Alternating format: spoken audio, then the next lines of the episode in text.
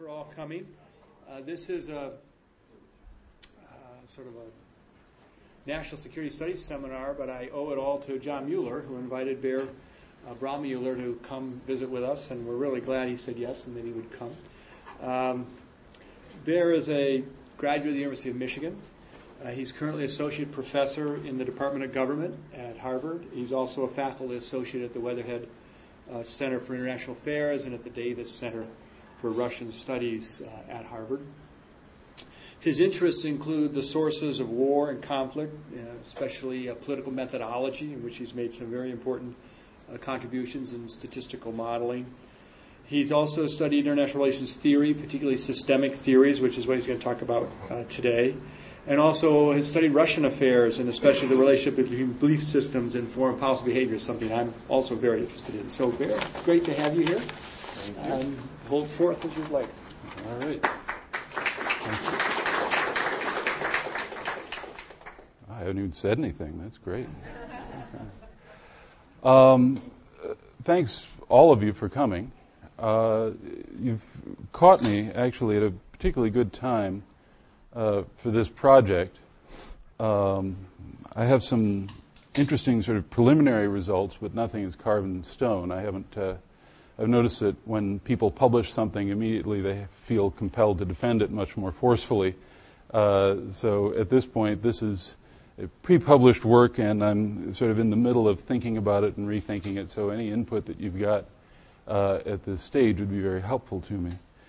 Um, I usually sort of preface this talk by noting that if you look in uh, the uh, contract of a junior faculty member at Harvard, you'll notice that one of the requirements is that you commit at least one act of unmitigated hubris while you're uh, in residence at the university. Uh, when I said this at Columbia, Erik Gartzke said, you know, if you look farther in the contract, you have to have significant progress toward a second act of unmitigated hubris. Um, this, I, I hope, will be about as unmitigated as it gets uh, for me. What I'm trying to do today is to lay out a new systemic theory of international politics. And I, I should put new in quotes because here I really am uh, standing on the shoulders of giants even more than is usually the case in uh, the work that all of us do. Um, what I'm trying to do is to put together the best elements of a variety of different traditions and make them into a sort of cohesive whole.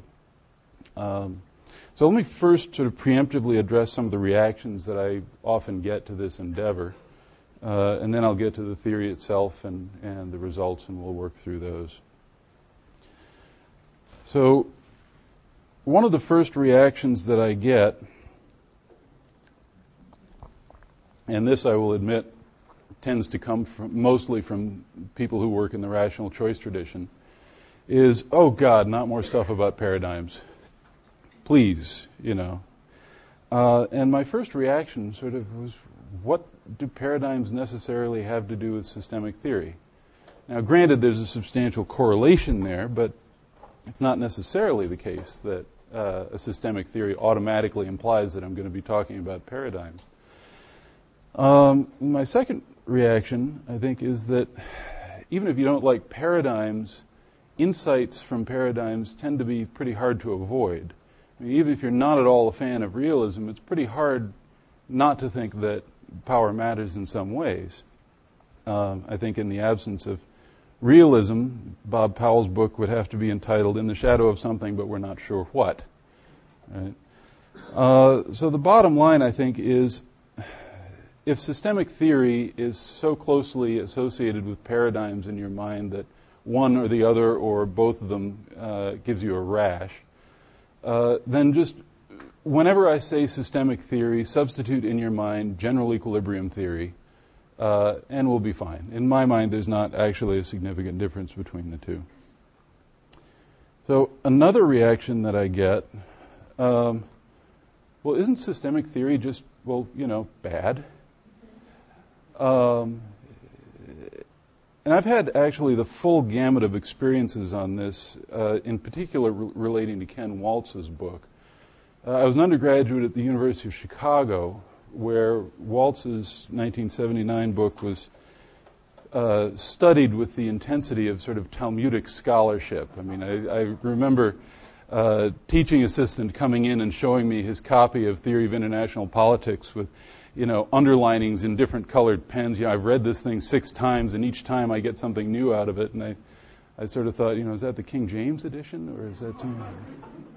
Um, then I went to Michigan, where apparently the way that you use Waltz is you cite him when you're putting an aggregate correlates of war power variable into your additive statistical model, and that's about it. Um, and then I went to Harvard, where people think Waltz was an absolutely uh, terrific uh, foundation for Bob Keohane's later work on regimes. So a lot of people have a lot of different perspectives on theory of international politics. Um, as to the correlates of war crowd or the, the peace science crowd, I, I attended a a uh, uh, talk once, or a, uh, I think it was a roundtable at a conference entitled "It's the Dyad Dummy," and J. David Singer had put this together, and his point really was that dyadic theories are the way to go when you're doing quantitative international politics. That other theories, uh, in particular systemic theories, don't really perform very well. And the problem with that assertion is that there aren't a whole lot of systemic theories that are tested in among the the uh, peace science crowd. So what that tells us really is not a whole lot, except perhaps that more people need to study need need to focus more on systemic theorizing and try to get a better handle on what makes it goes to get, go together the basic philosophy that I'm sort of trying to follow here is that the system really consists of an international system consists of parts that we've all studied separately. And what we need to try to do is put them together in a way that makes sense. So that's what I'm going to try to do. So, why do systemic theory? Or what's wrong with dyads? Um, and here, uh, well, I'll tell you a brief story. I was giving a graduate oral exam at Harvard, and when it came my turn to ask the graduate students some questions, I said, uh, uh, "So you read Theory of International Politics?" And the guy rolled his eyes and said, "Yeah, you know." And that reaction sort of made me stop, and I looked at him and said, "Why?" And there was this long silence, and he said, "What do you mean, why?" you know, and I said, why did you read Theory of International Politics? And he said, because you made me read Theory of International Politics. I said, well, did you read everything that I made you read? No. Well, okay, why did you read this? And he said, well, you know, everybody else in IR reads it. So I found myself, you know, dangerously close to asking a Harvard graduate student, well, if everyone else jumped off a bridge, would you do that too? And that, you know, that was about the level, that, that was, I think, about the high point of his answer to that question. It was terrible. So, as I was walking out of the exam, one of my senior colleagues turned to me and said, Why do you guys read that thing anyway? I've always kind of wondered. And the answer that I gave then, and that I still believe, is that really the international system is a system, just like the solar system. And if you want to understand how it is that states interact, you can't really look at them in isolation. The big lesson that I've uh, drawn from my reading of the work of game theorists is that the dyad is more than the sum of its parts. Right? That you really have to think about strategic interaction in the context of two states. You can't just think of them as individual states. By the same token, a system is more than just the sum of the dyads that make it up. Um, the problem is that so far, not many people in the in the quantitative IR tradition, in particular, have taken a really serious shot at understanding it. There have been some, and I cite them in the paper, uh, but it's a very, very small minority uh, compared to the number of studies of dyads that come out on a yearly basis. Um, why is that? Well, for those of you who are regular watchers of Saturday Night Live and saw it after I think it was the second or third uh, presidential debate. The uh, you know they asked the guy who was playing President Bush a question, and uh, his response was, "Well, it's hard. It's hard work. You got to come in and work on Saturdays, you know, that kind of thing. Um, it is hard.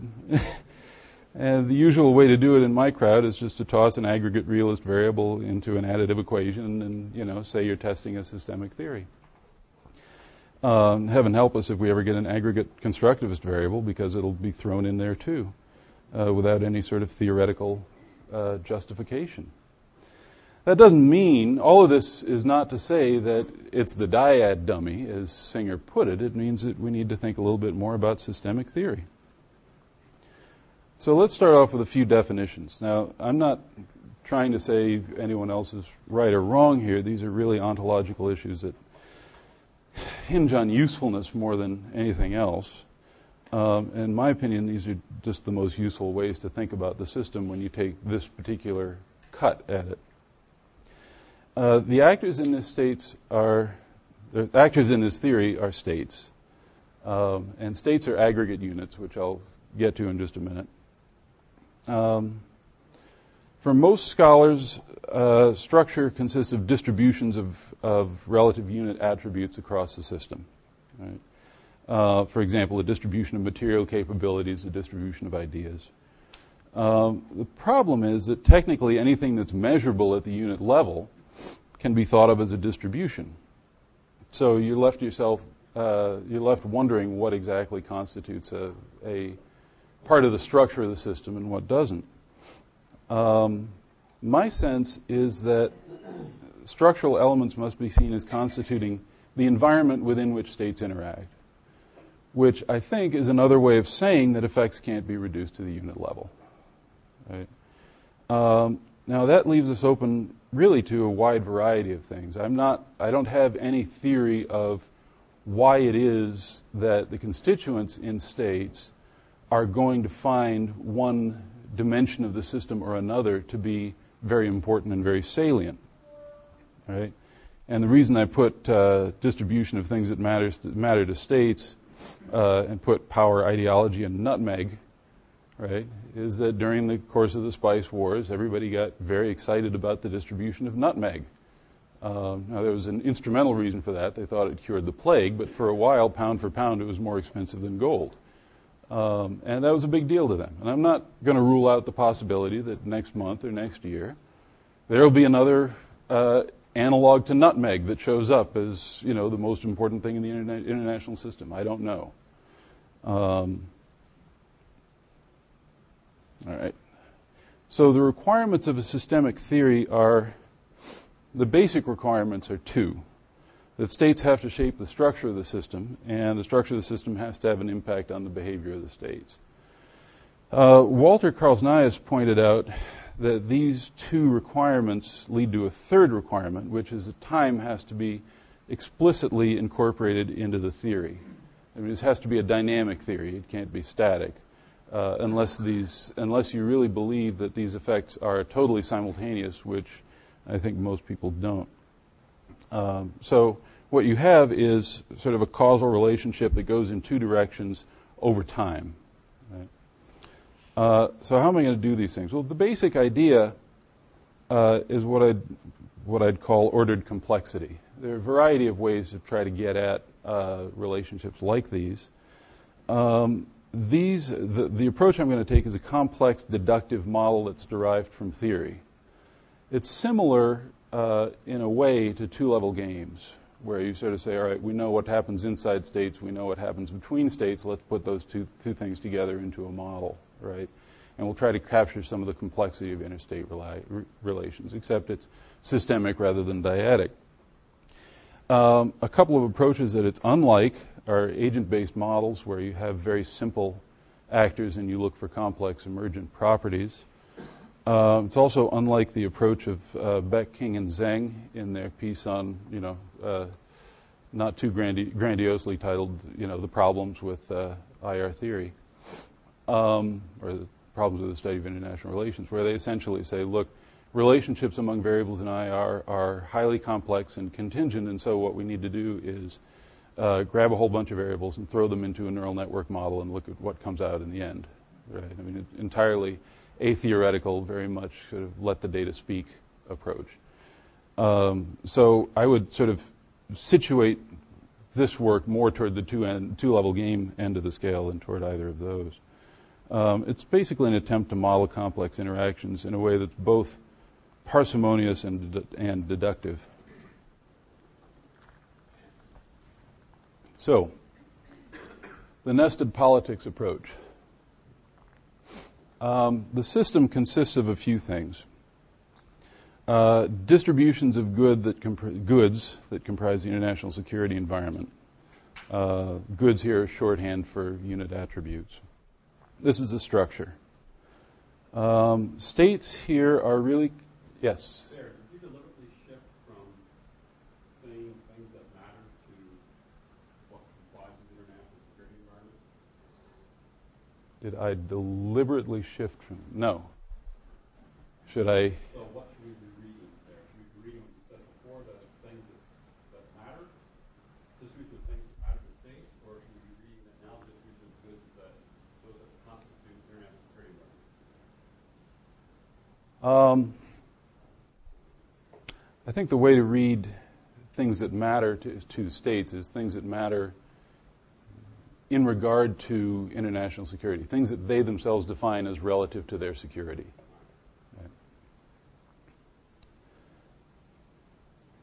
Um, the constitu- well, states are a, a, a, straightforward preference aggregation device. This is just straight out of the. Um, uh, well, we'll get to that in a minute. Uh, constituents are what a lot of people would call the selectorate, um, but I don't because I hate that word. Um, so uh, it's just my my aversion to smarmy neologisms. but if you if you see constituents, you know you can think selectorate, and there's not a significant difference there.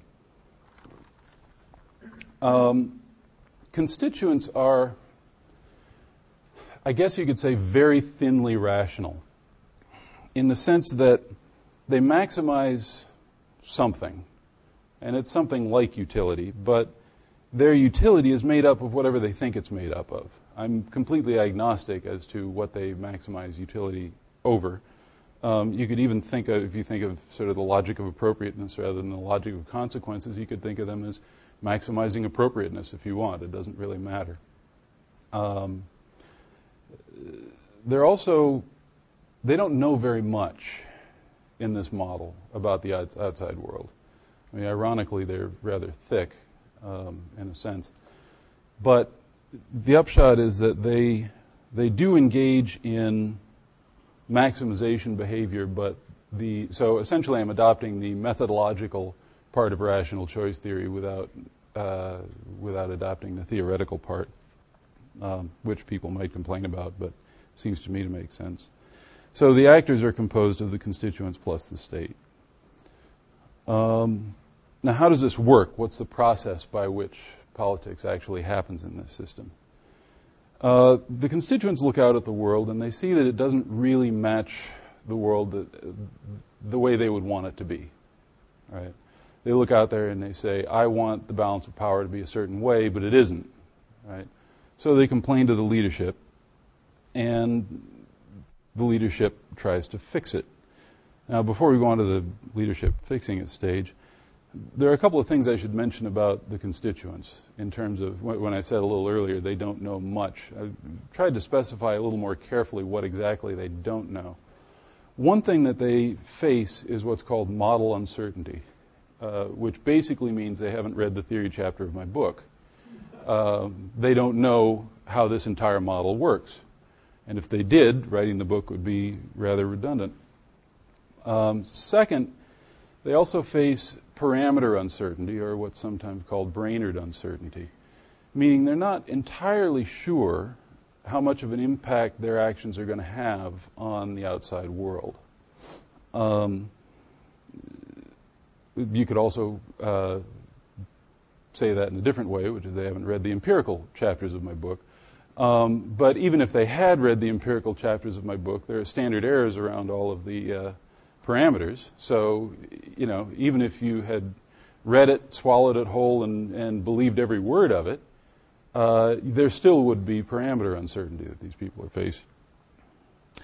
Um, both kinds of uncertainty, I argue, basically are much, much worse for other states than they are for your own state.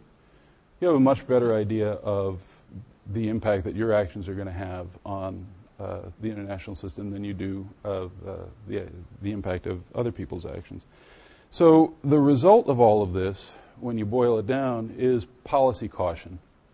Right? You don't get an attempt in sort of a uh, purely rational expectations way. You don't get the leaders sort of getting together and saying, all right, I tell you what, my constituents want this, your constituents want that, let's jump to equilibrium and, you know, leave it all behind us.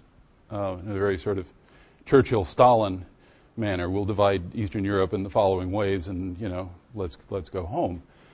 Um, you don't get that happening, and if you do get it happening, you don't get it, get it succeeding because uh, there's a lot of uncertainty about where you actually would end up once this policy of sort of partial adjustment takes place. Um, leaders' actions, uh, once they've heard from their constituents, have an impact on the state of the world. They change the distribution of, distributions of goods in the system. Uh, and in effect, that changes constituents' demands in the next round. Okay, so what you get is this cycle where agents act to alter the structure, and the structure compels the agents to act.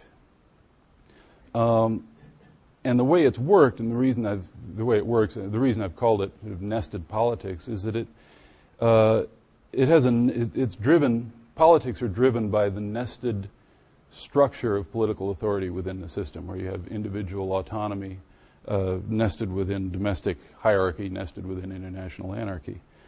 Um, I'm not entirely ti- happy with the title, and if other people have suggestions, I'm at this point again still open. So, what are the exogenous variables in this setup?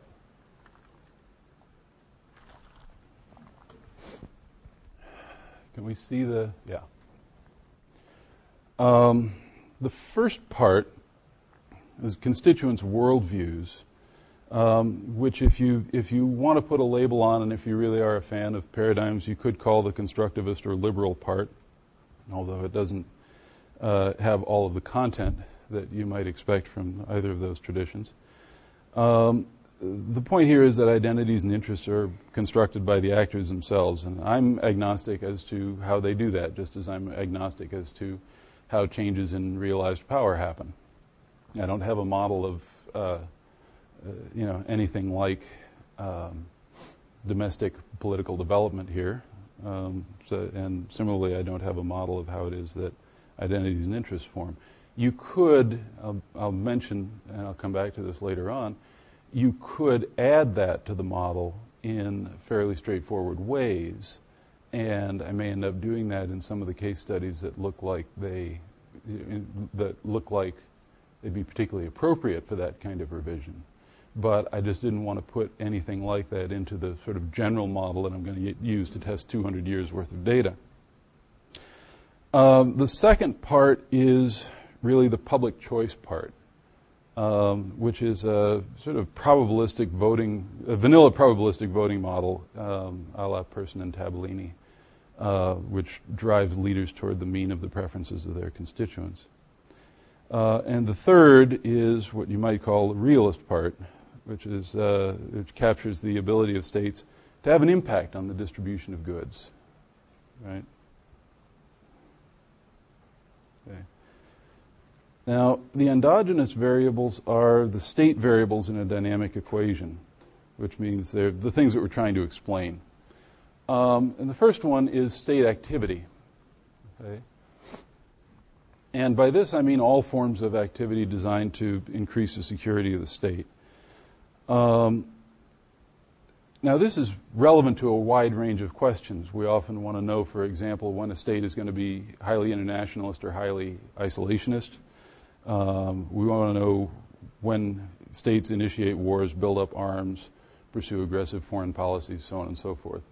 Now, this model will be able to answer that question in part. It should be able to tell you when states are going to be highly active and when they're going to be highly inactive. Um, it does not predict the form that that activity will take. Uh, that's not an uninteresting question, but it's a question that I think is is sort of not a systemic question and one that has to be dealt with with a different with a theory at a different level of analysis. Um, the status of the uh, I just read that. It's, sorry, it should be status of structure at time t rather than status of the system at time t. Um, now, it's, it's worth noting here that even though we're talking about distributions of goods at the structural level, what matters often is one of the moments of the distribution of goods that uh, states care about. For example, I'll make the case in a few minutes that the key to understanding sort of balance of ideology uh, is taking a look at the mean of the distribution of ideologies within a given area. That is, sort of on average, how liberal or how reactionary is the continent. Um, the key to the balance of power tends much more to be the standard deviation of the distribution of latent capabilities. That is, is everybody sort of narrowly clustered toward the same level of capabilities, or is there a wide dispersion of capabilities? So, even though we're talking about distributions at the structural level, the, the thing that matters to uh, constituents and therefore to decision makers is very often going to be one of the moments of those distributions.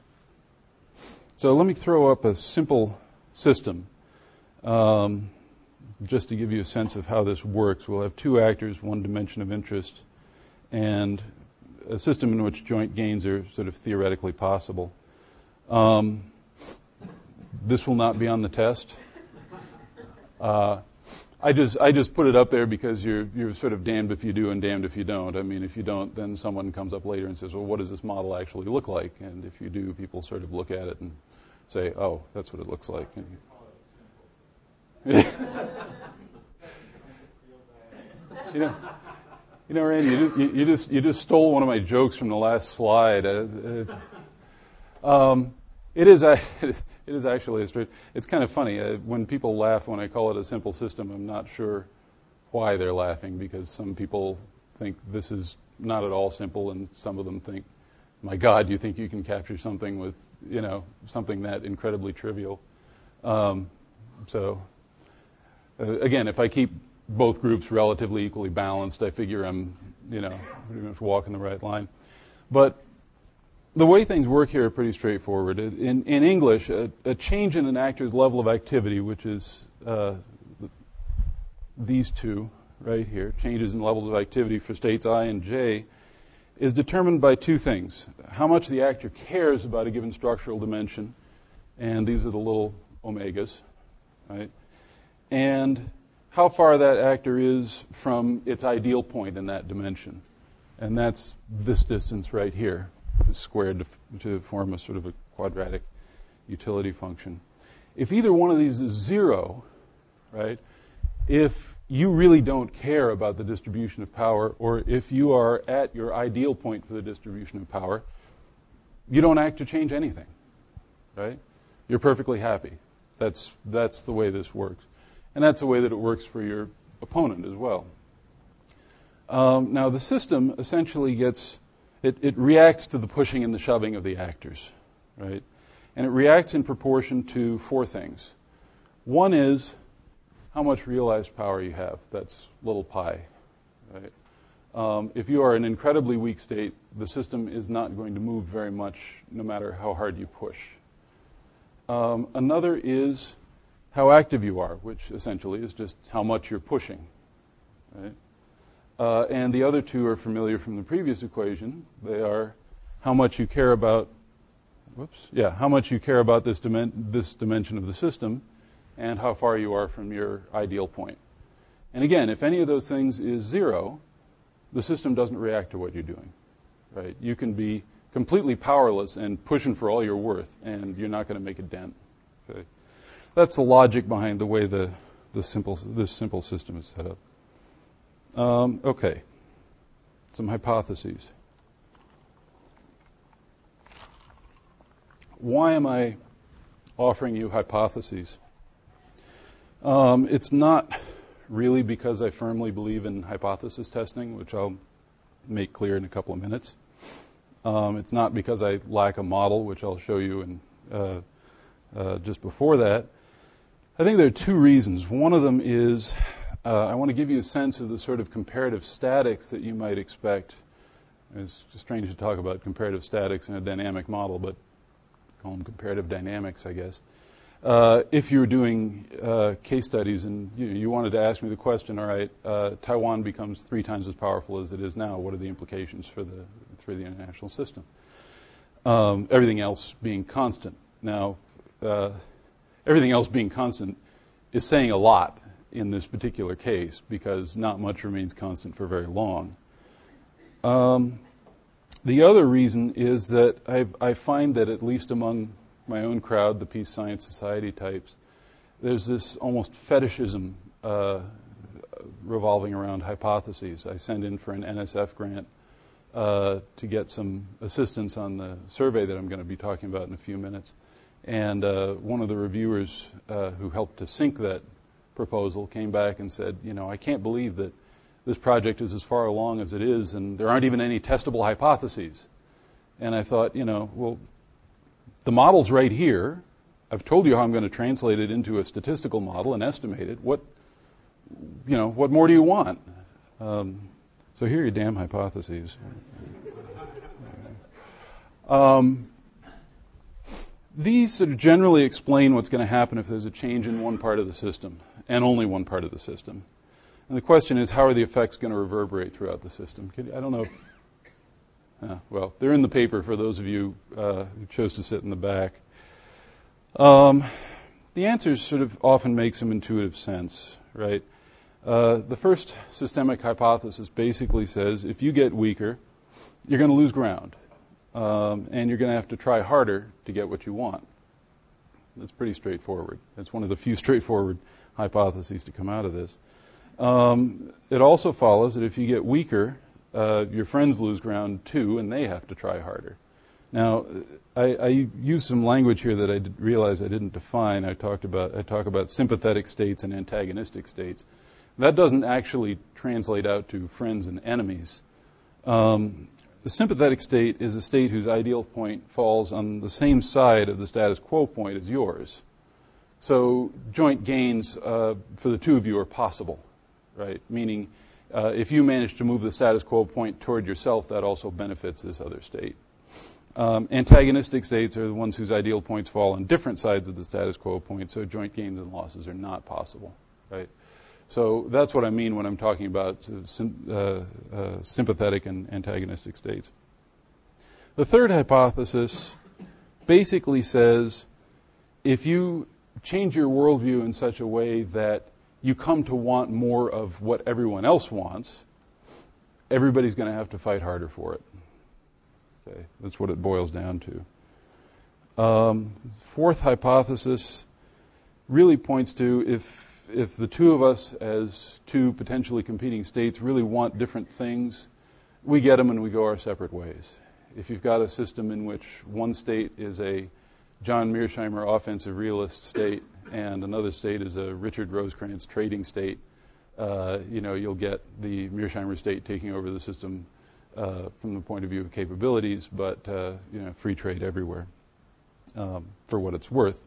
Um, given that you've lost your uh, uh, independence, it might not it might be a small consolation that you get free trade everywhere. But uh, then the last one basically says if your ideal point ideal point shifts farther away from the status quo point, uh, you'll change the status quo in a way that makes sympathetic states work less and antagonistic states work more.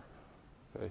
So in each case, what we're talking about is a change that takes place in an individual actor that will have an impact on the system and subsequently on that actor again and the other actors in the system.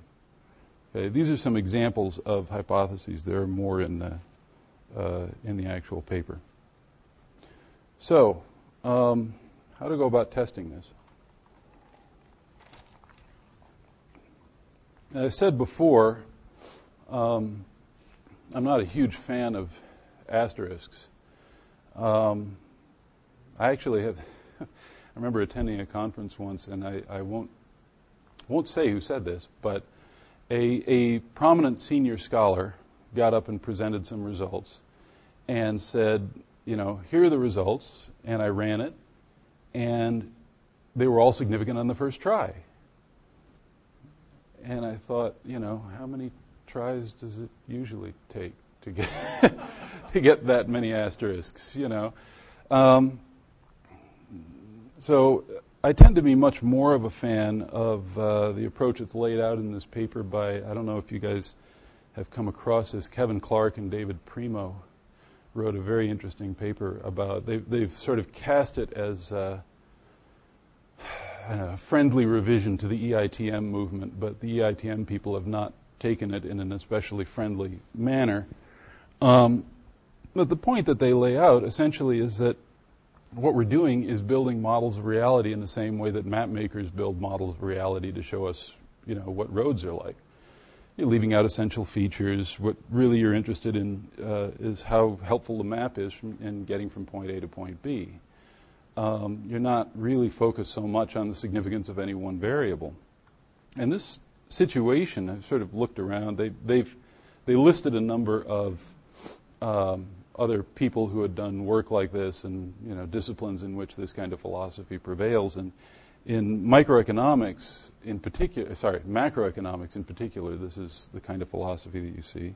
The idea there is you you come up with a model of the national economy and what you care about is not any one particular beta or what the standard errors are like, but how well does the thing actually predict and how well can your predictions be improved. Um, and so this, the same idea is going to happen here, although I will, uh, out of a sense of hidebound tradition, nevertheless present uh, coefficients and talk about them briefly. Um, so, first, what's the kind of world that we're going to try to model? Well, being a quantitative IR guy, I have to start at the beginning of history, which of course is 1815, um, which also happens to be the beginning of uh, a very interesting part of history. So I don't I don't feel any necessary loss here. Um, so at the onset of the Vienna system, at least, historians talk, at least in my experience, talk mostly about two structural distributions. One is, of course, the distribution of power or latent capabilities. Right? And uh, the other is the distribution of ideology as realized in form of government. Uh, uh, one of the goals in the immediate um, uh, post uh, post Vienna era was to keep the balance of power relatively tight, and to keep so the goal being that um, uh, no one state. Well, the goal varied depending on who you talk to. It ranged from uh, no one state should be, uh, the states should all have relatively equal uh, capabilities, to no one state should successfully be able to threaten another, which, if you believe in the three to one rule, is actually significantly different from all states should have the same levels of capability, to uh, no power should be strong enough to defeat uh, all of its rivals plus a balancer, who usually happened to be Britain. So there were sort of a wide range of, of understandings of the balance of power that evolved over the course of the century. Um, at the beginning, uh, the norm was much more toward equality. Now, as far as legitimacy is concerned, again, there were a range of ideals after Vienna. Um, the continent should be mostly autocratic. Uh, if you believe Metternich, uh, if you believe Nicholas I, and if you believe at least part of Alexander I. Um, who, being decidedly schizophrenic, has to be talked about in at least you know two different ways. Um, some states should be granted constitutions by enlightened despots, and this, I think, is the other part of Alexander I. Um, or there should be more widespread constitutional governments, and this is the UK increasingly over time, and uh, France increasingly on occasion over time. Uh, so the equations for the system are derived from the general theory. Now, when I talked about this at uh, APSA, Brian Pollins was there, and he asked me uh, if I have, if I'm presenting a model or a family of models, which was an interesting question. And I thought about it a little bit, and I think the answer is what I have is a model generating function. In the same way that if you have a distribution, you can have a moment generating function, right? plug in the, the relevant actors and the relevant uh, structural attributes, and it will generate a model of the system for you. So this is the model generating function. Okay. Um, you fill in uh, M and I yourself, which are balance of power and what I've called sort of shorthand balance of ideology. Uh, you fill in the major actors, and this is your model. Um, oh, K, I should mention K. There's some control dummies for exogenous shocks. Um, in the real world, there are occasionally exogenous shocks that really mess up the error term. And uh, if you don't do something about that, it'll mess up your predictions and your coefficients and everything else. So you want to control for them. They're not sort of theoretically interesting, but you want to have them in there essentially as a, almost a second error term, uh, just to take care of that extra variance. The Crimean War is a good example. You'll see when we take a look at the level of activity series uh, in particular in Russia, you'll see sort of a gradual decline in, in uh, levels of activity, and then boom during the Crimean War, and then once the Crimean War is done, boom, right back down to where they were before. Um, and you want to control for that, even though you don't want to claim that as sort of a success, success for your model. Um, there are two data sources here. The first are standard IR data sets, the correlates of war and polity 4, and these are for capabilities and for uh, openness of government. The problem is, uh, for ideal points and for salience, um, it's pretty much impossible to find comparable historical data. And I spent a while spinning my wheels trying to figure out how exactly I could do this. Looked briefly into party platforms, which unfortunately uh, the Russians, among others, did not put out. Um, and even the British only go back uh, so far. Um, historical documents from which you might do content analysis are here and there in sort of little pockets, but unfortunately they tend not to be very comparable uh, cross nationally, which is a very substantial issue. So, in the end, what I did was I ran a survey of historians who had uh, expertise in the foreign relations of these states at these times and asked them questions that I designed to reflect the quantities of interest in the study. Um, for those of you considering doing this, think twice. Um, it can be a genuine pain, uh, much, much more so than I had realized when I started doing it.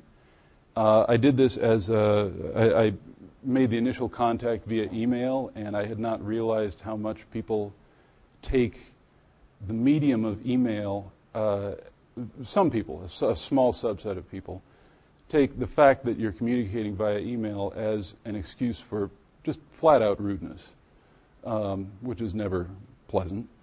Um, I actually had one. This is one of my favorite interactions from this whole uh, from this whole survey uh, a historian wrote to me and said, you know, uh, tell me what this is all about and tell me who's, you know, making money off of it and da da da da, you know, and, and, uh, and maybe I'll answer your questions. So I wrote back this very patient, detailed thing and said, look, I'm doing this out of my own research funds. Uh, trust me, I'm not making money off it uh, in any way, shape, or form, unless you consider con- continued employment to be, uh, you know, a form of money. Um, and just, you know, tried to answer every question as, as carefully as I could. And the first sentence of the, the response that I got back, the first six words were, You must think I'm a real, and I'm not going to tell you what the seventh word was, it was really ripe. And, and this person was absolutely right. I was actually I thought, yeah, I actually was of that impression. I'm, you know, happy to have you uh, change it now. But um, another response I got, you know, was uh, I don't answer email from strangers. Yeah. Um, yeah. One of them was, uh, you know, I'm, I'm running, uh, and this is again a small subset, but a number of people said, you know, I, I'm running Internet Explorer version 0.1 on a Flintstones laptop with a little bird that pecks out the, you know, on a stone screen. And somehow I can't get your survey to work, so I, in those cases, I, you know, mailed them off. Fortunately, there were quite a few people who were helpful, willing, informative. My favorite was someone who wrote back, not only filled in the survey that I sent, but handed, but sent me back nearly 12 pages of handwritten explanation uh, explaining why it is that this point had changed here and not there and what exactly was meant by this and so on and so forth. I almost cried when I opened it. I, I, thought, my God, you know, this is this is really above and beyond what's expected uh, from a participant in this. Now, I've put up a, uh, a brief example of one of the questions from the survey. Um, probably all of you are not going to be able to read it. It's a, it's a question about salience. It tries to um, match the logic of the quadratic loss function. It says, you know, how wide or narrow are the range of acceptable outcomes uh, in this area for leaders of this state at this time? And I didn't ask them to go through and, and you know, put one dot in for every year. What I did was say, all right, please just put in uh, a dot whenever there was a change, right? And happily enough, I, I found someone who could write a very simple program that would fill in the lines, you know, between the dots that they put. Um, generally, what I did was to take the mean of the responses that I got. I've tried to keep an eye out. Um, I mean, ideally, you would want to look out for things like bimodal distributions, which would tell you that you know maybe there's an historical controversy that is re- that is manifesting itself as sort of polarized answers uh, to this particular question. Right?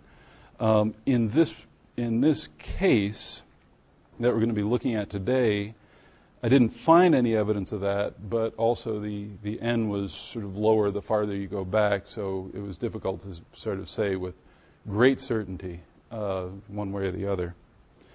So, um, what are the what are some of the empirical results?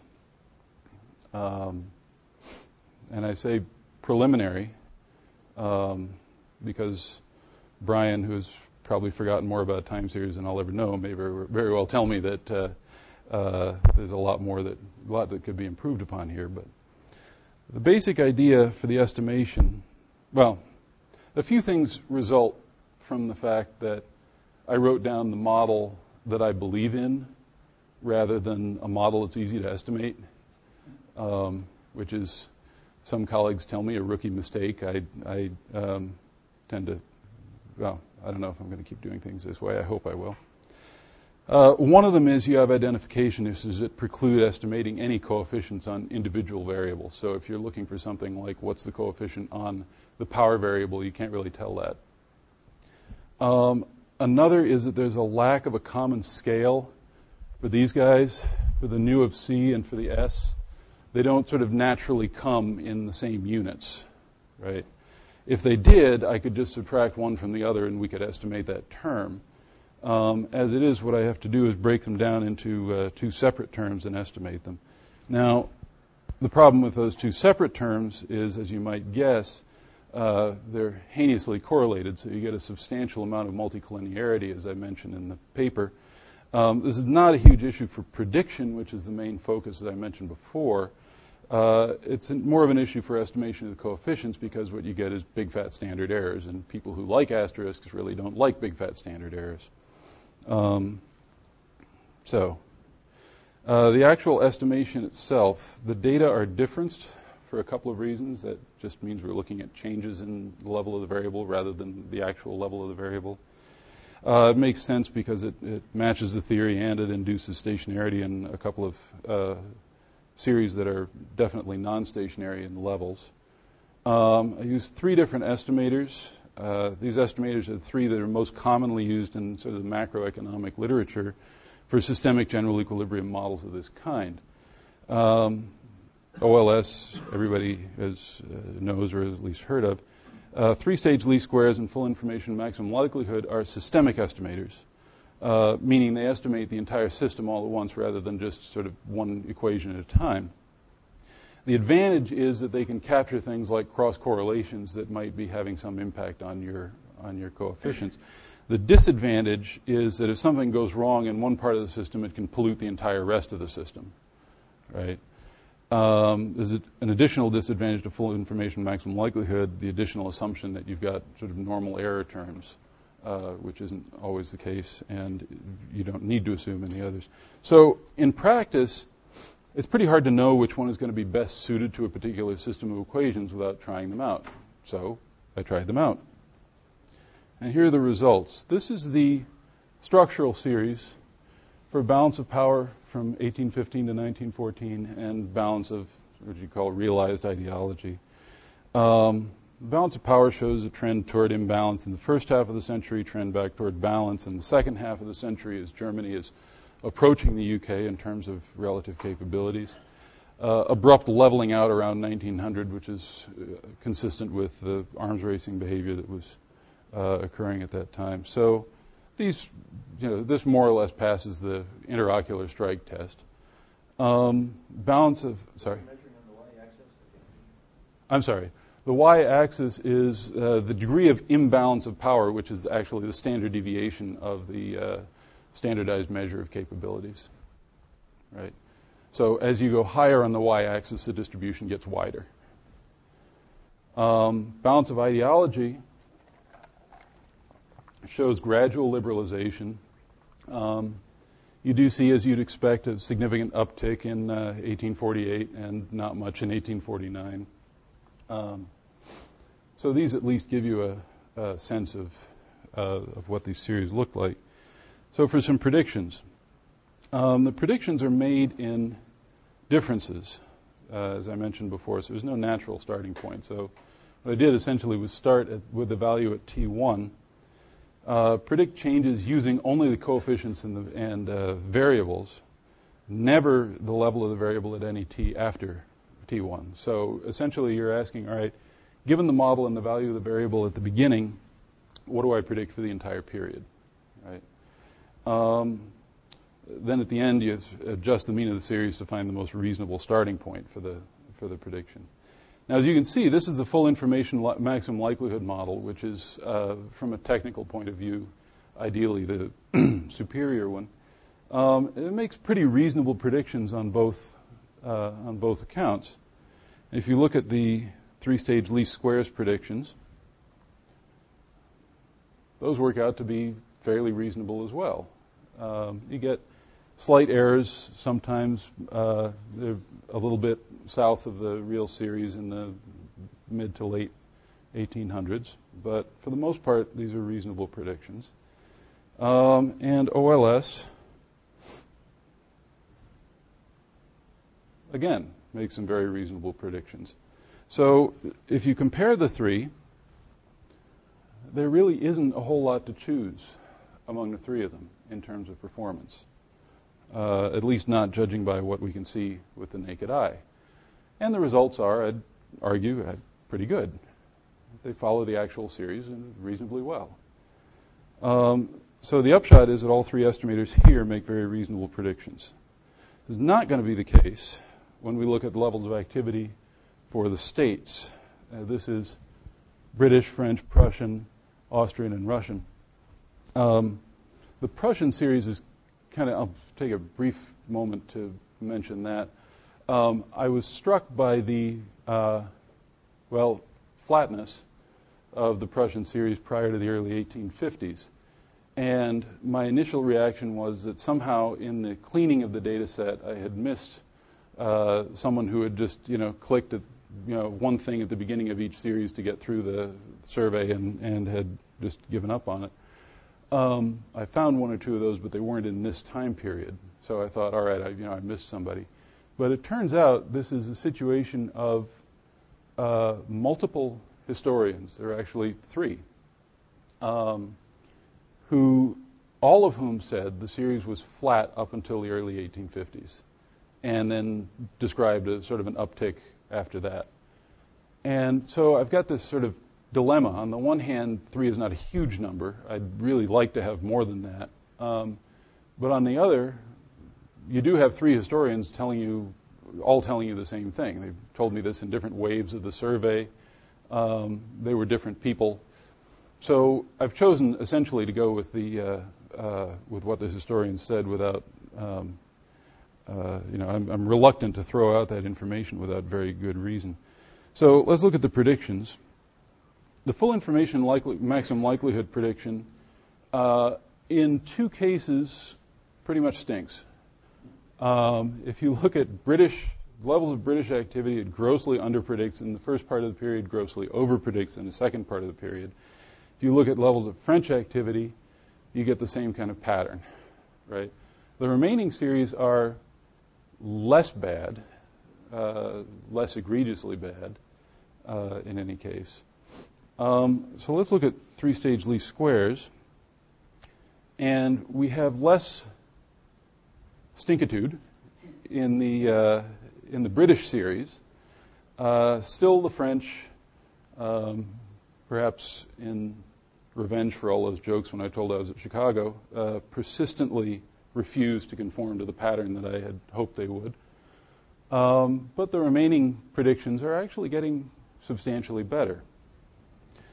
And we look at the OLS predictions, um, and on France, the OLS predictions stink less.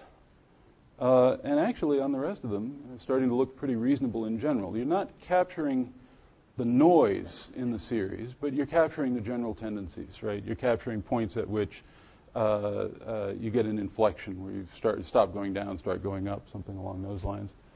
Um, but they follow the series actually reasonably well.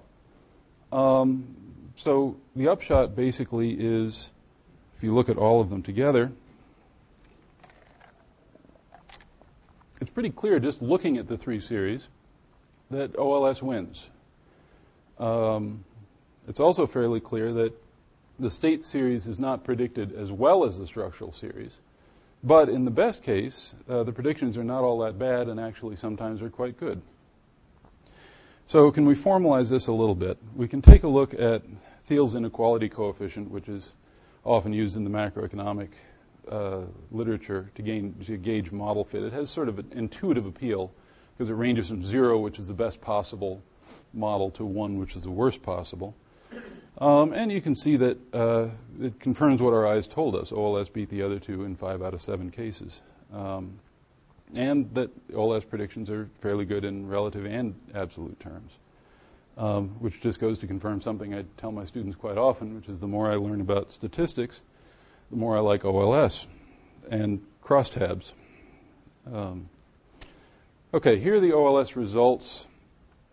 Um, for those of you who are concerned about um, levels of statistical significance, you can say a couple of things. Roughly half the model coefficients reach a significance of uh, level of 10% or better, despite the fact that, as I mentioned before, this is a system that's fairly hostile to estimation. Um, F tests for joint significance of the coefficients all indicate significance at the 0.005 level um, or better. Estimated coefficients are of the expected sign in 42 out of 55 instances, which, if, uh, if we were flipping a coin, it would be extremely unlikely to come up with 42 out of 55 going in the right direction. Um, so that's all I'm going to say about statistical significance. I already feel kind of dirty, so I'm going to stop. Um, so, what are the conclusions at this point? Well, um, mainly that it merits further study. At least I hope it does, because this is what I'm going to spend my summer doing. Uh, but also, we can at least sort of tentatively say a few more things than that. Um, first, it's a new systemic theory of IR, arguably. It makes solid predictions about some things that really interest us, right? balance of power, balance of ideology, and the levels of activity of states. And it does so all in one model. And the results are pretty good ones for the most part. Um, it puts together some worthwhile insights about politics that haven't been combined before. In this sense, I'm sort of standing on the shoulders of some of the biggest giants in the field. Um, and it makes them work as a cohesive whole. Uh, finally, well, not finally, it also explains, and this is something I didn't do here, it's something I did more in the APSA paper, uh, explains how existing theories can be modeled as special cases of this one. That is, uh, you, can did, you can do sort of a Waltzian world or a Mearsheimerian world, or a world in which uh, socialization among states has an impact on their worldviews. Um, you can model all of these and you can work out their implications right? And I did some of that in the APSA paper. I'll be happy to send along to anyone who's interested. We just didn't have time to talk about it today. Um, other conclusions are I think it captures uh, ordered complexity well. The result is uh, this is where I was going to get the laugh, Randy, a model that's relatively simple. Um, but uh, but it's true. It is a relative, you know, on on the scale of simple to complex models, it is pretty straightforward. Uh, at the same time, it predicts reasonably well. It provides a good map uh, to what's actually going on in, in these series. Um, so, what that means is it achieves the main goals of modeling, right? It's plausible, it's realistic, and there's a good balance between parsimony and realism. Right? Certainly, it could be tailored more to specific cases to anticipate probably a couple of the questions that I'll be getting. And that's one of the things that I'm planning on doing in the case study part of the book. Uh, but for now, this is sort of what I've got, you know, hardwired into the large N part. Um, and that really is it. Thanks for sticking around and be happy to hear your thoughts.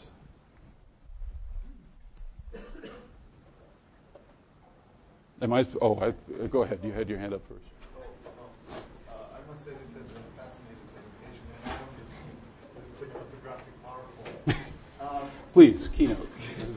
uh, this is, I think you're living a new piece of life uh, on systemic theory, and my question is concerned, sorry, uh, two of your notations, M and N, and Uh, their values. Which? M and N.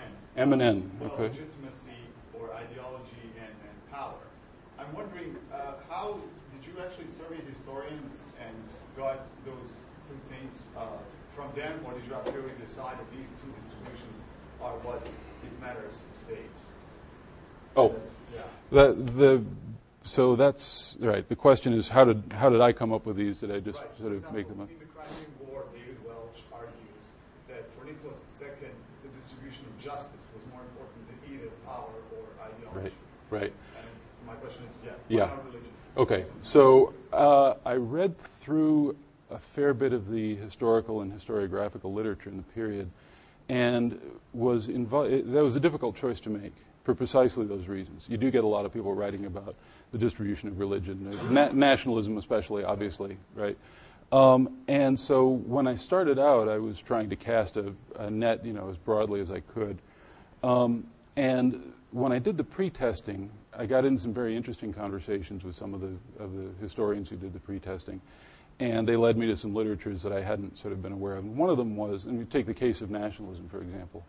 Uh, the argument was that really nationalism tended to be used in more of an instrumental fashion. That really, when you're looking at national movements, their ultimate goals were things like political independence or things like greater power for the state, right? Um, as a matter of fact, one of the people I talked to described it as being like a, a computer virus. And I think what he meant was more sort of a symbiote, you know, that latches onto, uh, you know, ex- uh, parts of worldviews that uh, are pre-existing. So, in the end, I left out the question about nationalism because I thought, you know, these things are capturing it fairly well. Um, the other, uh, the other cases were, um, you know, when I found structural dimensions that didn't seem to have extremely consistent uh, realization over time throughout the period. You know, they might have cared about one thing for 10 years, but not for the entire period. Um, so this is my own, admittedly idiosyncratic uh, reading of the literature of the period and attempt to sort of narrow it down to the to the basics. Um, uh, yeah, I, I, can only imagine what I would have gotten back had I sort of said fill in the blank and then tell me how much they cared about it. I, I mean, this is this is scary enough as it is. Um, John, did you? Yeah, would you uh, explain a little bit more in detail uh, the, the historian surveys? You're trying to measure ideology, the differences in ideology and power. What? No. To measure that. No, what I'm not, I'm not, what I'm, what I was asking were not uh, sort of how, what were the capabilities of the state. That I got from the correlates of war data set, and I wasn't asking, you know, uh, in terms of ideology, what, uh, you know, how ide- how le- constitutional or legitimist was the uh, uh, continent at this time. That was the polity data. What I asked the historians to do was to say, all right, here's a here's a spectrum right? And it ranges from, let's say, all states have really absolutely equal levels of capabilities, major states, right? The great powers, to uh, they have such disparate levels of, you know, the, the most disparate levels of capabilities permissible that still allow a balancer to come in and play the play the role of balancer. So on that spectrum, um, first of all, where would you put the ideal point of both the leaders and the constituents of the state uh, at this time? And the, I didn't talk about the relationship between what the constituents wanted and what the leadership wanted. That's in the, the paper. It's yeah, it's uh, it's kind of interesting, and there's a there's a graph in the paper that shows what those relationships are, and for the most part, uh, the the sort of very very simple vanilla probabilistic voting model works. Um, there are a few cases in which it doesn't. I mean, obviously, constituents are uh, a bit more liberal than than leaderships in just about every you know uh, state that you look at in most time periods. But um, on the whole, they get it roughly right. Um, and then, you know, sort of once once they had charted the, the ideal point of the constituents and the leaders over time, then go back and say, all right, how much did this matter to them? The entire issue of the balance of material capabilities. Um, and that was a question that I put up where it said, you know, how wide or narrow uh, were their was their outlook on? It? I mean, I essentially said, uh, were a very wide range of outcomes acceptable to them from the point of national security? In which case, they really don't care about it very much, or would they only accept a very very narrow range of outcomes? That is, you know, are they do they are they really passionate about where exactly that uh, the status quo point is? So those were the kinds of questions that I asked them. They got translated into little omega and uh, uh, nu of c in the model. Randy, with some trepidation.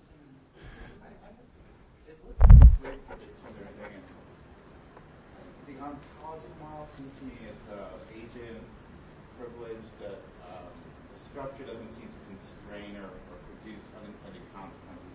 And I know that you don't think systems necessarily produce unintended consequences, but that's that's the day that we could have. I mean, I, I don't know why we would want a systems theory that doesn't produce unintended consequences. I mean, if action is so straightforward.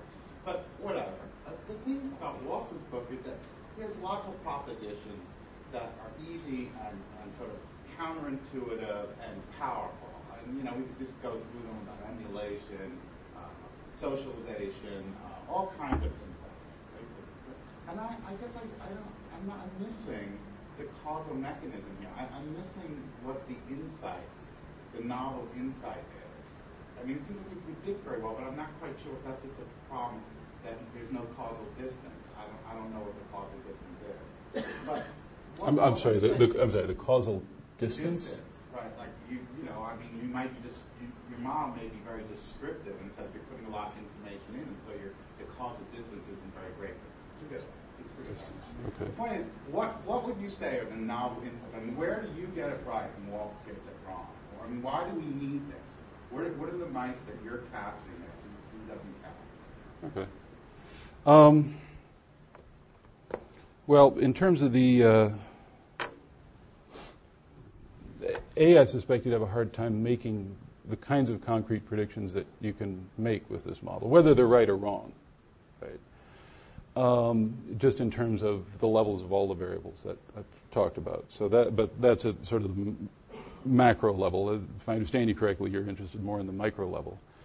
Um, and the kinds, the, the hypotheses that I put up were the kinds of hypotheses that, I mean, sometimes may seem obvious in retrospect, right? But they're not in Waltz's book, and I haven't seen them anywhere else.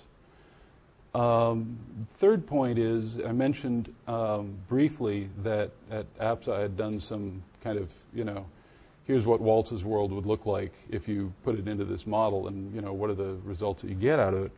And sometimes you get actually fairly surprising results, and one of them was that you can't predict a balance of power, starting from all of the uh, conditions that Waltz says uh, obtain in his world, right? So if you want, you know, different predictions from Waltz, I can essentially make this into a Waltzian model, show you what it predicts, and explain how the predictions are different from what Waltz predicts. But that's not sort of the main enterprise that I'm that I'm engaging in. What, what would be the bumper stick? I mean, I know it's a terrible thing to ask maybe, but No, that's right. what is the bumper sticker sort of, you know, one liner that, you know, the, the insight that you have that's driving this model? The bumper sticker, in- you mean something like power matters or ideology matters or what? You know, just like, you know, both say, you Or know, if you read this, you'd be home by now. than multipolar because, you know, what, what is it that, I'm, I'm just, I'm just missing. I'm not saying you don't have it, I just don't see it. I'm missing. It's a big whole point. I'm sorry? Not a big whole point. The big whole point. Take home. Oh, the take home point. Um, that you. um, it, it actually is no. That's that's an interesting question. One of the things that I've had difficulty with is kind of boiling this down to a bumper sticker, um, for precisely that reason. Because you know this is the international system is a big, complicated thing, and you need to model it in order to understand it. But that doesn't really get people's you know blood pumping in the way that uh, that you try to. I guess you know the analogy that I used earlier, just briefly touched on uh, with the solar system, right? I mean, you don't get too many people uh, studying the solar system and saying, "Well, okay, here's what we need to do. Let's look at Earth and Mars, right? How do they interact? That's going to tell us, you know, a lot about their relative paths." Well, no, it's not because it's a system, and you need to study it like a system. Um, so I guess if I had to have a bumper sticker, I'd, I'd respond to David Singer by saying it's the system dummy. Um, but uh, I don't know that there's a much more concise way of boiling it down than that. Ted. You mentioned system. How was your case a system? I mean, you excluded the United States and Japan.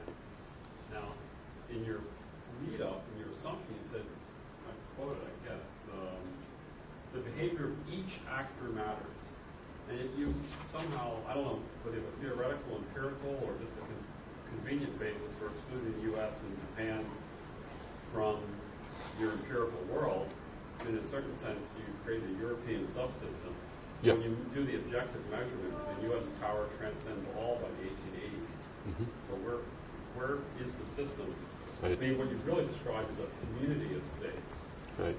uh, a subsystem, if you will, not the international system. And it, to me, at least, it does, does violence to um, you know this idea that uh, you're starting with each actor mattering. I mean, your sol- the reason why the solar system, the reason why all the states in the solar system matter is that well, all the states in the solar system matter.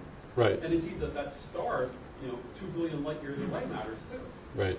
And yet, the U.S. isn't two billion light years away in 1914, Right. right? So how do you do this? Well, it's no small consolation to say it matters in 1918. When I get to when I get to that part of the chapter, when the chapter, it definitely matters.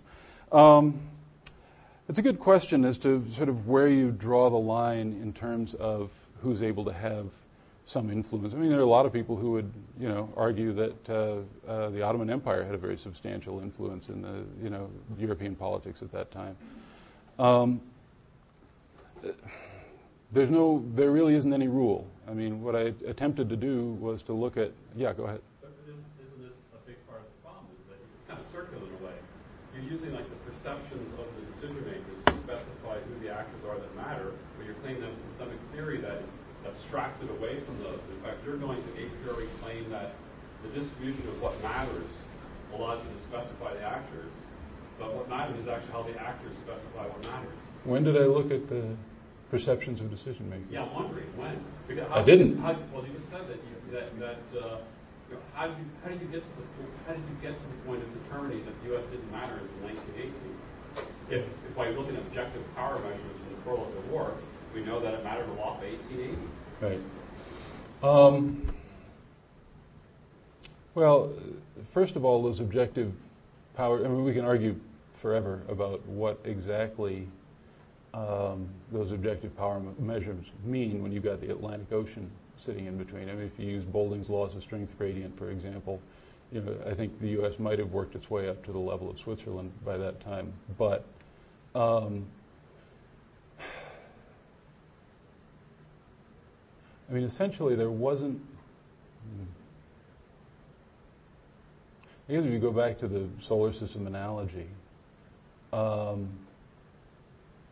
you know, the initial reading of the literature leads you to believe that you know these are the big five uh, uh, planets in the system, and the rest of them are essentially moons or you know too far away to exert much of a pull. Um, and so those are the five that you go with. It's not that the others are completely irrelevant, Um, it's just that you can't, you know, I mean, it's if, if you're complaining about this model being complicated, you know, how many states are there in Europe at that time?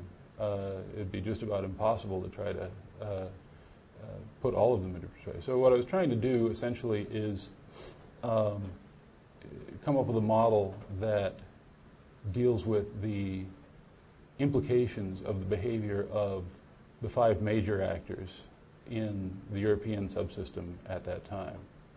Um, and I'll take a look. I'll be curious to see.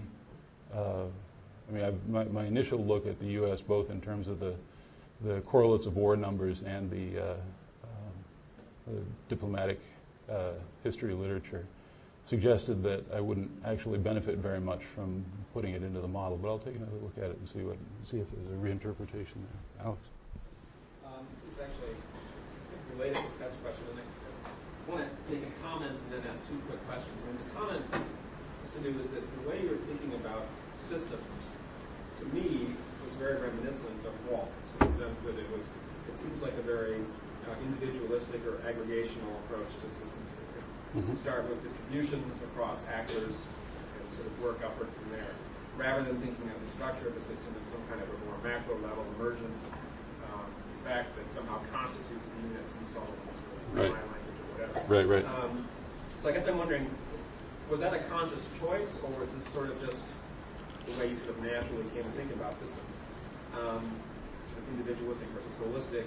And then the other question is, in your mind, is there anything fundamentally different between a natural system and a social system, apart from the fact that the units of social systems maybe have ideas and beliefs and that kind of thing? But it seems like a very naturalistic way of thinking about social systems. And again, is that sort of a conscious? Are you actually making sort of a, sort of a self-conscious metaphysical choice there, or is this just the way things are done in the quantitative literature? I mean, can I justify this by referring to all the other perverts who do the same kind of work that I do? Um, well, let me take these in order. Um, the uh, the way that I built this up, really, I sort of started out by looking at.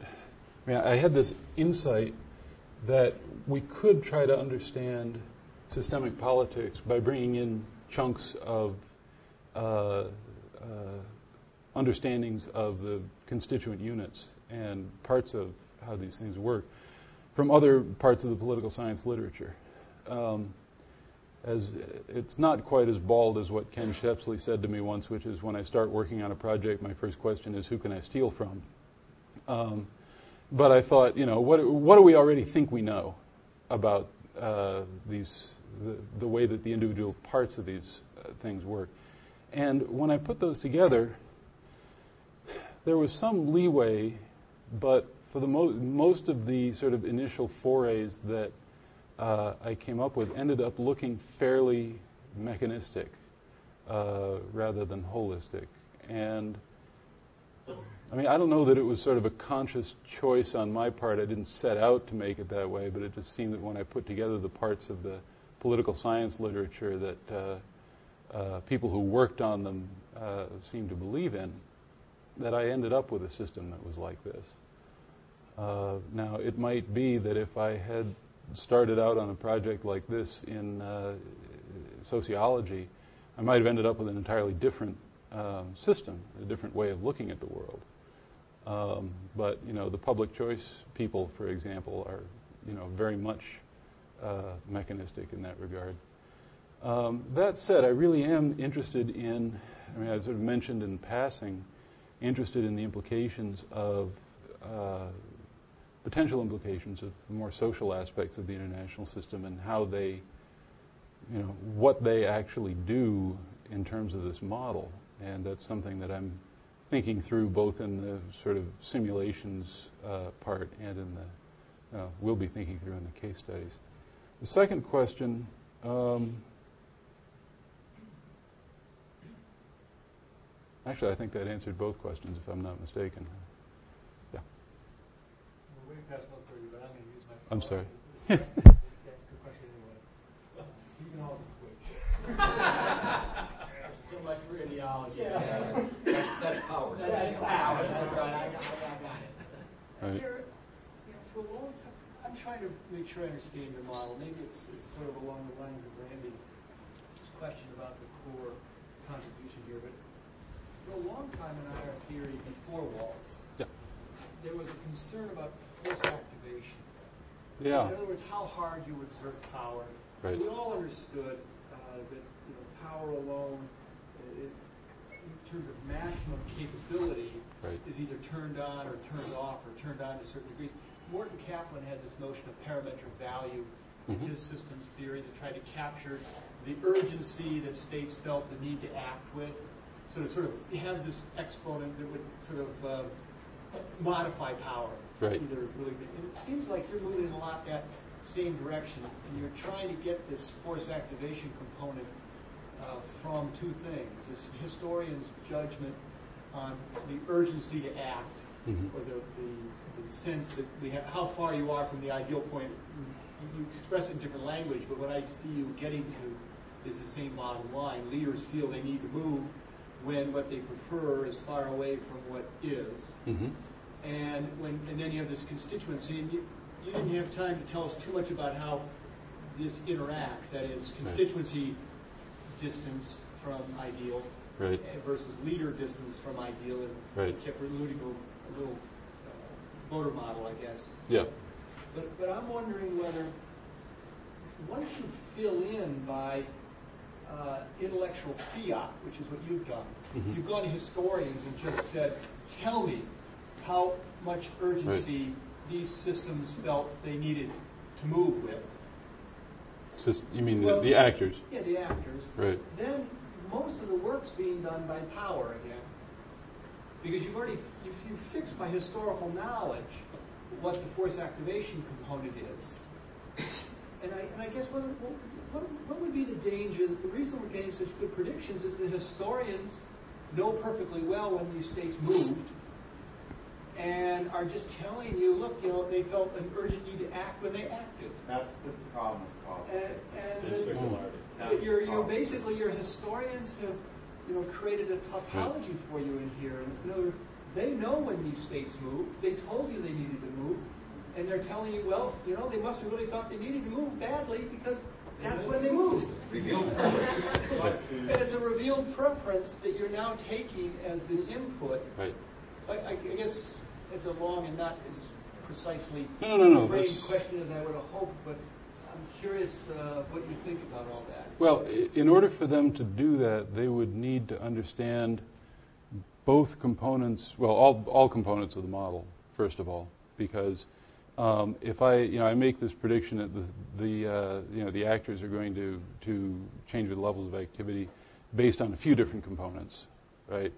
And the way that those components interact can tell you something entirely different than any one of them would have suggested, number one. Well, No. Are the historians telling you that at this moment, I, I couldn't read those grids well enough. Yep. Cared a lot about, you know, nutmeg, and in this moment, France cared more about gold? Or are they just telling you, in this moment, France felt that it needed to move? That, it, that there was a big distance between its preferred point and the status quo? They, they never said at this point France needed to move, anything like that. What they, what they said was at this point France cared a lot about nutmeg, a little about nutmeg, a lot of, you know, so on and so forth. You gave them the nutmeg power. Right, exactly. Second thing they said was here is France's ideal point in terms of the amount of nutmeg that it had in the system or something along those lines. Okay. So, in order to, but what they did not give me was the distance from the ideal point to the actual measure of what the level of that thing was in the system. Right? So, if I had said how close to or how far away from their ideal point were they, then I would imagine, yes, you know, they'd, they'd look at that and say, well, gee, they were really, you know, fired up about it. They must have been far away from their ideal point. point, and there's a there's a potential, great potential for tautology there. But all I all I asked them for was an ideal point, without any reference to how close or far away that ideal point was from the actual status of the system. So I've tried as carefully as I can to make these questions not, uh, uh, you know, immediately correlate with one another for, for tautological reasons. As a matter of fact, when you run correlations among the various series, you don't find very big numbers, which you would expect if I were asking, you know, tautolog- tautological questions. The interaction of those things would come out very different than what you might expect, and that's the question I'm asking. Those, I don't think you highlight in your talk what those novel things are that you, your model brings out. Okay. Um, I'll give you another example. Well, Uh, you don't have to answer, I just, I just No, that's- leave. No, no, no. I, I will, since I asked the question and kept us all longer, uh, I'll let someone else have, well, I'll let Bear have the last word. Someone else wants to ask a question, go ahead. There's there's this huge literature on isolationism, as you know, having uh, worked on at least one project on the subject, and a tremendous amount of it focuses on things like, uh, you know, Midwestern isolationism, the relative attitudes of men and women, and so on and so forth within the United States, right? And what this model will tell you, as just one example, um, is that your state's level of activity can vary tremendously based on another state's worldview, right? It may be that the U.S. in the interwar period and the U.S. in the Cold War period was precisely the same state, right? Um, nothing inside that state changed to make it from uh, an international, from an isolationist state to an internationalist state. Um, and this is, I ran into, well, Peter Trubowitz didn't like this answer at all when I gave it a few years ago. But um, so there's, you know, one entire chunk of literature that you can say, look, you you really need to look outside the borders of the U.S. And here's a systemic theory that can tell you uh, how it is that the U.S. is going to respond, right, when you have some change in some other part of the system. It's not long waves. No, sorry. The guilty party. I'll have a, I have a two quick questions. Oh, But One is uh, a follow-up for Rick. Um, I'm sorry? One question is a follow-up on what Rick asked you uh, in terms of um, you, the constituents, the domestic politics Yep. part. They seem to be important in the first part of the talk, and then when you move to the empirical campus here, I was wondering, you know, what you can do with it, or is it really important to your argument have constituents with some kind of, you know, purpose? Right. The second, you talked about state activity. I was wondering what you meant by that, how to measure it in your empirical work. Okay, second, second question first. Um, state activity uh, was one of the, well, there were two ways that I measured state activity. Uh, one was I asked the historians sort of how, uh, you know, taking into account all forms of activity designed to increase the security of the state, how, how active was the state during this period, right? And asked them to chart that. The second was I took a number of uh, variables, uh, things like alliance behavior, militarized interstate disputes, so on and so forth, and tried sort of data reduction uh, exercise in various ways, right?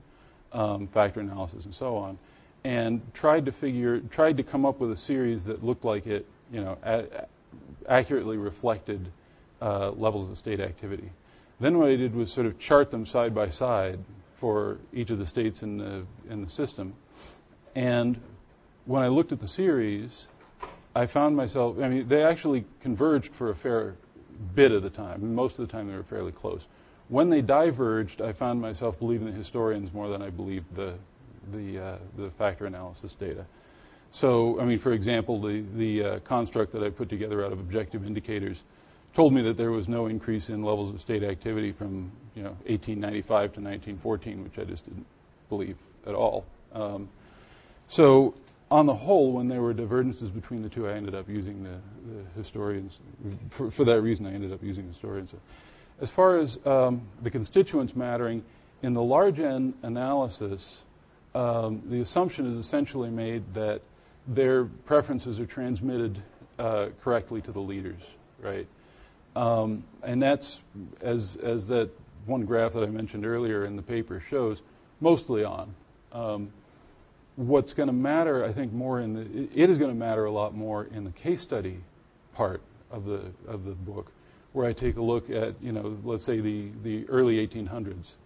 And the French electoral system was, you know, consistently biased toward bringing back more extreme right-wing members to the cabinet than uh, than a, purely representative system would have been. Um, so in those cases, then the uh, the way that preferences aggregate is going to make a much more substantial difference. Know, we've run the risk of going on well past when we normally stop, and the coop is dissipating. So I want to bring it to a close before there's no one left to thank you, because I really do thank you, and it's been great to have you here. And I'm sure that John Mueller's book will look just like this uh, next time out.